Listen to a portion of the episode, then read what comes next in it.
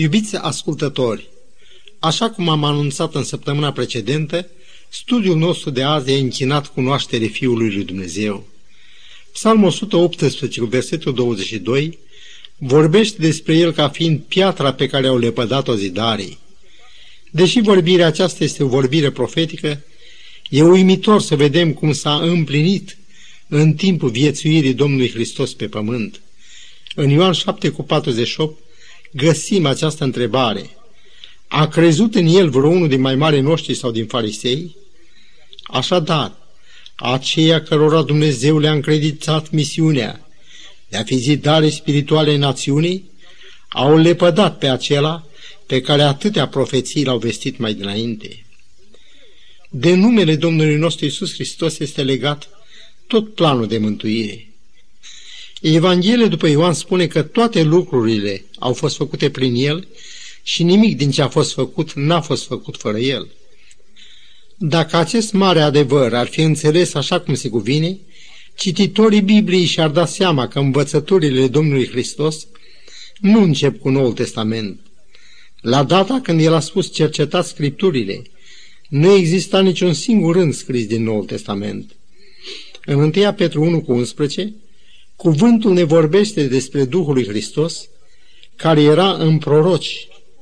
Versetul precedent spune că ei au făcut din mântuirea aceasta ținta cercetărilor și căutărilor stăruitoare. Așadar, problema mântuirii a fost tratată așa cum vom vedea chiar în Cartea Genezei.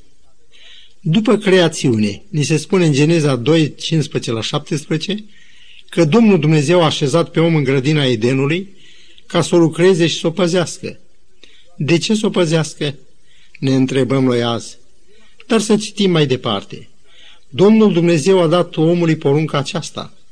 Poți să mănânci după plăcere din orice pom din grădină, dar din pomul cunoștinței binelui și răului să nu mănânci, căci în ziua în care vei mânca din el vei muri negreșit.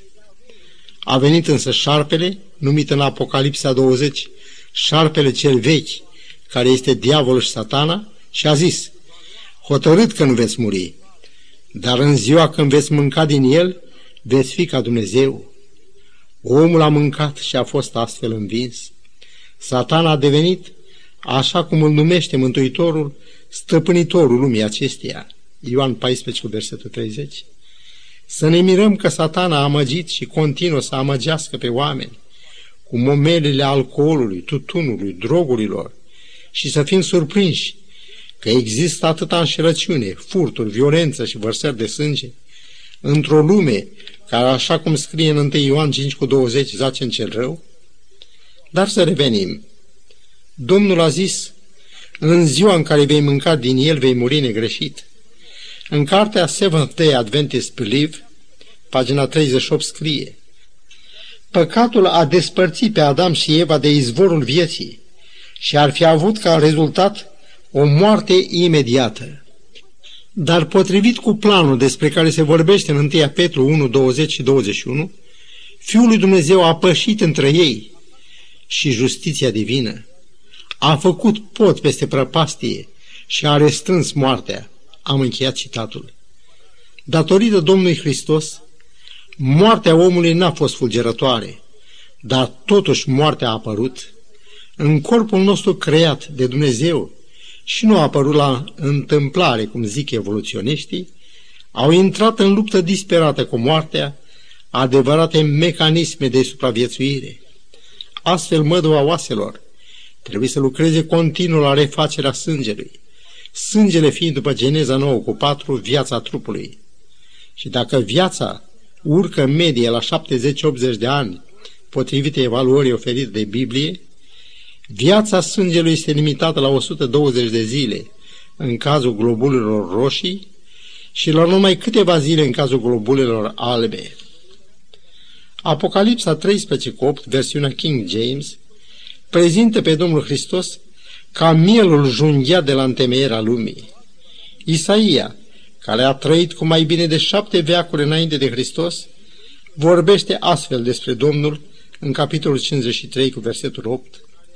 El a fost luat prin apăsare și judecată, dar cine din cei de pe vremea lui a crezut că el fusese șters de pe pământul celor vii și lovit cu moartea pentru păcatele poporului meu. Folosirea timpului trecut în limbajul profetului e potrivită cu junghierea virtuală a mielului de la întemeierea lumii.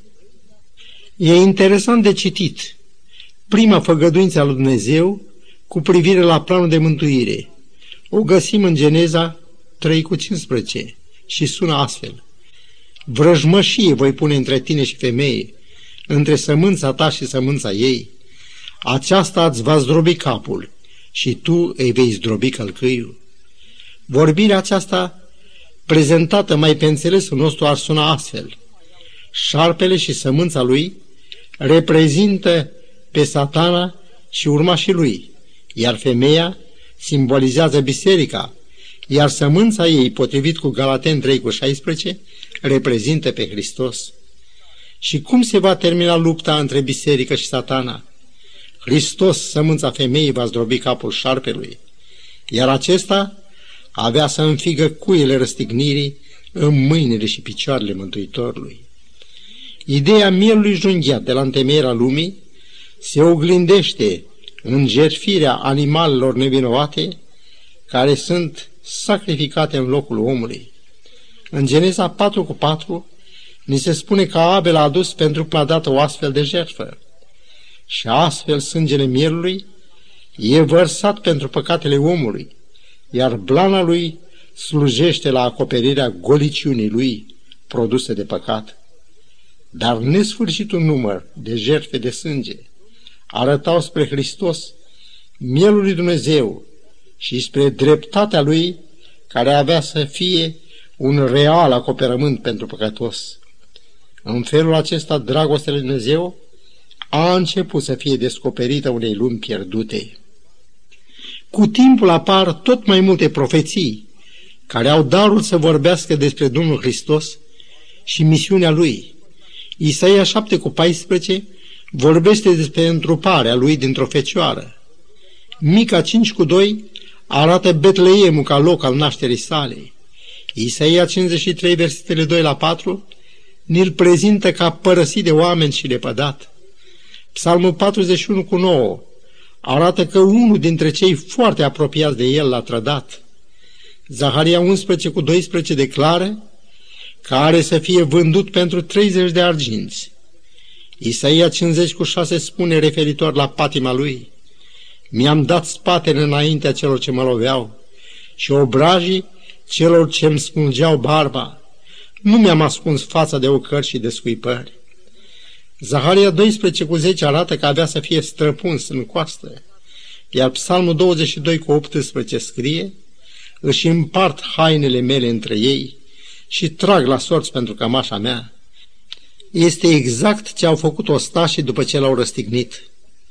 Personal, sunt însă uimit că prorocul Daniel, în capitolul 9, versetul 25, arată anul exact al venirii lui Mesia, care, așa cum indică profeția, avea ca punct de plecare în calcularea datei ordinul de zidire din nou Ierusalimului, dat de împăratul persan Artaxerse în anul 457.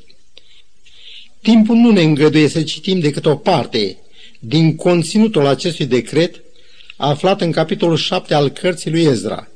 El începe astfel. Artaserse, împăratul perșilor, către Ezra, preotul și cărturalul iscusit în legea Dumnezeului Cerului. Am dat poruncă să se lase să plece aceia din poporul lui Israel care se află în împărăția mea. Tu ești trimis de împăratul și de cei șapte sfetnici ai lui, să duce argintul și aurul pe care împăratul și sfetnicii lui l-au dăruit cu dragă inimă Dumnezeului lui Israel, a cărui locuință este la Ierusalim. Și decretul continuă, să scoți din casa visteriilor împăratului ce va trebui pentru celelalte cheltuieli pe care le vei avea de făcut cu privire la casa Dumnezeului tău. Am citit în adins câteva fragmente din decretul dat de Artaxerse pentru a ne convinge că lucrurile uimitoare prevăzute în decret au fost rânduite de o mână nevăzută a aceluia care a declarat, eu zic, hotărârile mele vor rămâne în picioare și îmi voi aduce la îndeplinire toată voia mea. Isaia 46 cu versetul 10. Dar să revenim asupra profeției din Daniel 9 cu 25, versiunea King James. Să știi, dar și să înțelegi, că de la darea poruncii pentru zidirea din nou Ierusalimului, până la unsul Mesia, la cârmuitorul, vor trece șapte săptămâni și 62 de săptămâni. Aceste 69 de săptămâni fac în total 483 de zile. Dacă aplicăm regula biblică din Ezechiel 4 cu 6, îți spun câte o zi pentru fiecare an, atunci, socotind cei 483 de ani, de la anul 457 înainte de Hristos, data dării decretului despre care am vorbit, ajunge la anul 26 după Hristos, când Domnul Hristos a fost botezat și uns, cum spune profeția, cu Duhul Sfânt și cu putere. Din cele amintite până aici, ne dăm seama cât de plin de conținut au fost și rămân cuvintele Mântuitorului. Cercetați Scripturile, pentru că tocmai ele mărturisesc despre mine. Ioan 5 cu versetul 39. Deși profețiile erau atât de precise și de categorice, totuși Dumnezeu în dragostea Lui trimite un înger cu acest mesaj. Astăzi în cetatea lui David vi s-a născut un mântuitor care este Hristos, Domnul. Luca 2 cu versetul 11. Au urmat apoi acei oameni înțelepți din răsărit care au venit la Ierusalim cu întrebarea unde este împăratul de curând născut al iudeilor? Fiindcă i-am văzut steaua în răsărit și am venit să ne închinăm lui. Matei, versetul, capitolul 2, versetul 2. Nepăsarea lor de atunci este tot atât de vinovată ca și indiferența oamenilor de azi față de propria lor mântuire. Iisus a părăsit un loc desăvârșit și fără de păcat pentru ca să trăiască printre noi. El a schimbat adorarea îngerilor pentru tovărășia cu oamenii care l-au scuipat, i-au adus ocări în loc de laude și în cele din urmă l-au răstignit. Cum v-ați simți dacă ar fi să schimbați condițiile dumneavoastră de viață și să mergeți să trăiți în acele locuri din India sau Egipt, unde oamenii n-au un acoperiș deasupra capului lor și nici măcar un pat în care să se culce. Lucrul acesta însă l-a făcut Isus. El a venit din împărăția slavei la noi. Aici el însuși a declarat, Fiul omului n-are unde și odihni capul. Matei 8 cu versetul 20. Dar de ce a făcut toate acestea? Pentru că ne iubea și pentru că a vrut să ne mântuiască. Dragostea este ceea ce face pe oameni una, una ca familie sau biserică și una cu Dumnezeu.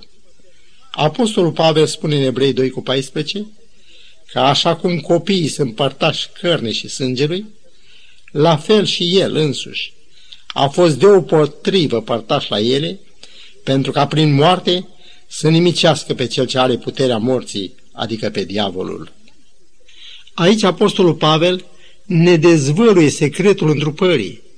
Dumnezeu nemuritor nu putea muri în locul nostru. El a ales să se facă una cu noi pentru că ne iubea. Dragostea l-a făcut să moară pentru noi, pentru a ne mântui. Dar și data morții lui este arătată cu exactitate de profeție. Citesc în continuare în Daniel 9, versetul 26. Și după cele 62 de săptămâni, Mesia va fi suprimat sau stârpit, cum zice traducerea română. Versetul următor arată că moartea lui va avea loc la jumătatea celei de-a 70-a săptămână, adică la trei ani și jumătate după ungerea lui. Iată ce spune profeția. La jumătatea săptămânii va face să înceteze jertfa și darul de mâncare. Cu alte cuvinte, sistemul jertfelor trebuia să înceteze fiindcă Domnul Hristos, mielul lui Dumnezeu, care ridică păcatul lumii, a fost jertfit. Să facem însă un pas mai departe și să vedem ce spune profeția despre învierea sa. În Psalmul 16, cu versetul 10, scrie despre el. Nu vei lăsa sufletul meu în locuința morților. Nu vei îngădui ca prea iubitul tău să vadă putrezirea. Mântuitorul însuși a spus ucenicilor săi care să pătimească mult din partea bătrânilor, a preoților celor mai de seamă și a cărturarilor, care să fie omorât și a treia zi are să învieze. Matei 16, versetul 21. În legătură cu învierea, se cuvine să mai amintim un fapt. Înainte de aceasta, îngăduiți-mi să citesc un cuvânt al Domnului aflat în Iov 5 cu versetul 13. El prinde pe cei înțelepți în viclenia lor și planurile oamenilor înșelători sunt răsturnate. Cuvântul acesta își găsește o strălucită împlinire în cele ce au urmat după răstignire.